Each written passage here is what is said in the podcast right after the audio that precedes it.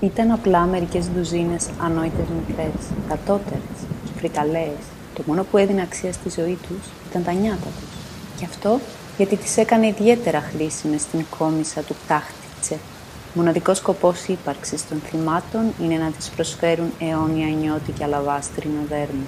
Και γι' αυτόν τον σκοπό μπανιαριζόταν στους πορφυρούς χυμούς τους που ρέανε ελεύθερα τα κρεμασμένα και γδαρμένα νεαρά κορμιά. Και κοίτα τώρα, εξαιτίας αυτών των συχαμένων τυποτένιων μπάσταρδων που ούτε η ίδια του η μάνα δεν ήθελε να τις ταΐζει, βρισκόταν εδώ, σε αυτό το σάπιο σκοτεινό κελί που βρωμάει ούρα, διάρεια και σαπίλα.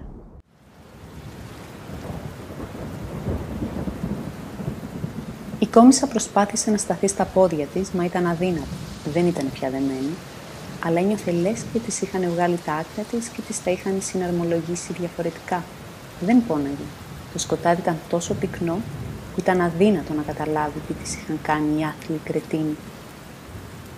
Καθώς τα νεύρα της δεν χώραγαν στο σώμα της από την ένταση, σαν μικρή κεραυνή που πάσχιζαν να ελευθερωθούν από το κορμί της, ένα βαθύ και συνεχές γουργουριτό άρχισε να βγαίνει από τα έγκατα του στέρνου της. Έκανε μια κίνηση να ψηλαφεί στο κορμί της, μα τη διαπέρασε φρίκι. Τρίχες, άγριες, βρωμερές, κατσιασμένες τρίχες. Παντού, σε όλο της το σώμα, ακόμα και στο κάποτε λίο και εντυπωσιακό πρόσωπό της.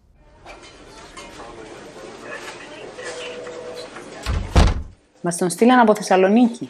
Κανείς δεν τον θέλει. Είναι άσχημος, δίστροπος και επιπλέον είναι διαπητικός και του λείπει ο μισός βολβός από το δεξί του μάτι. Ακούστηκε να λέει ένας άντρας. Τον στηρώσαμε, τον κουράραμε, αλλά είναι πολύ απρόβλεπτος και επιθετικός. Σωστό αγρίμι στα όρια του επικίνδυνου. Είσαι η τελευταία ελπίδα αυτού του αλυτάκου, αλλιώς θα αναγκαστούμε να τον κοιμήσουμε. Όχι δα, θα έρθει μαζί μου. Εψήψω μου.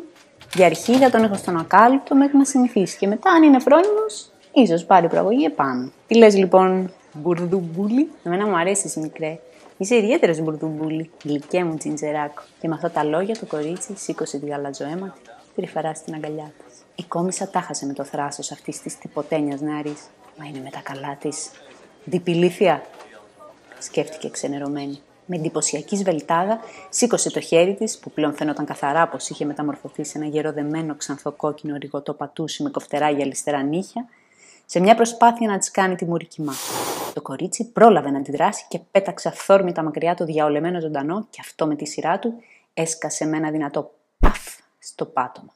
Δυστυχώς δεν κατάφερε να σημαδέψει ανεπανόρθωτα το ηλίθιο νεανικό της πρόσωπο. Της άφησε μόνο δύο νυχές σουβενίρ ακριβώς στην είσοδο των ρουθουνιών της. Γεγονός που την έκανε απλά να δακρύσει στιγμιά από το τσούξιμο. Παρόλο που μάτωσαν, δεν άφησαν κανένα φανερό σημάδι. Σκατά. Mm, νομίζω πως θα σε βάλω σε μπελάδες, είπε προβληματισμένος ο τύπος στην κοπέλα. Και με αυτά τα λόγια άρπαξε με μαϊστρία από το σβέρκο τη μέγερα για να τη βάλει πίσω στο κλουβί. Η κόμισα άρχισε να χτυπιέται σαν δαιμονισμένη, τεινάζοντας παστικά πόδια και χέρια σε μια απελπισμένη προσπάθεια να μπήξει τις καινούριες γυαλιστερές μυχάρε της στη σάρκα του άντρα. Ενώ μάταια, με τα άθλια βρωμερά και κυτρινισμένα, γεμάτα πόστιμα πλέον δόντια της, προσπαθούσε να δαγκώσει με μανία το χέρι που την είχε σβαρκώσει για να την πετάξει ακόμα μια φορά σε αυτό το βρωμερό κελί. Από ό,τι φαινόταν, το κελί θα γινόταν ο τάφος της για μια ακόμα φορά.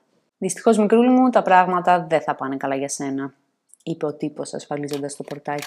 Μην βιάζεσαι, δεν έπαθα τίποτα. Θα με συνηθίσει και θα γίνουμε φίλοι. Έτσι δεν είναι, Μπούρτουμπο, είπε εύθυμα το κορίτσι σκουπίζοντας τα αίματα από τη μύτη της. Ναι, σκέφτηκε η κόμισα. Ανόητη, συχαμένη. Και να μπορούσα, θα σου χάραζα ολόκληρο το χάρτη της Ουγγαρίας στη μούρη σου και θα την πασάλιβα μαλάτι. Φρικτό και απέσιο γίνε όπου θες και φιλίες. Παρακατιανό από σκατίδι αρουραίου.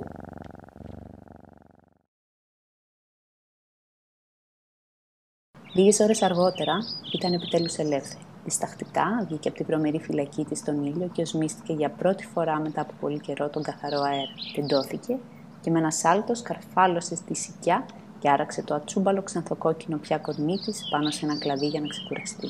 Αύριο είναι μια καινούργια μέρα. Και έχω όλο το χρόνο για να σχεδιάσω τη φρικτή εκδίκησή μου. Σκέφτηκε, γλύφοντας τα άδεια φρεσκοραμένα μπαλάκια που κρέμονταν ανάμεσα στα καινούρια πισινά της πόδια. Μια εκδίκηση αντάξια της τιμωρίας της να μεταμορφωθεί από τη σαγηνευτική αιματοβαμένη κόμισα στο πιο ελεηνό, κακοβαλμένο και τσίμπλικο γάτο με το ηλικιέστερο όνομα στην ιστορία της ανθρωπότητας.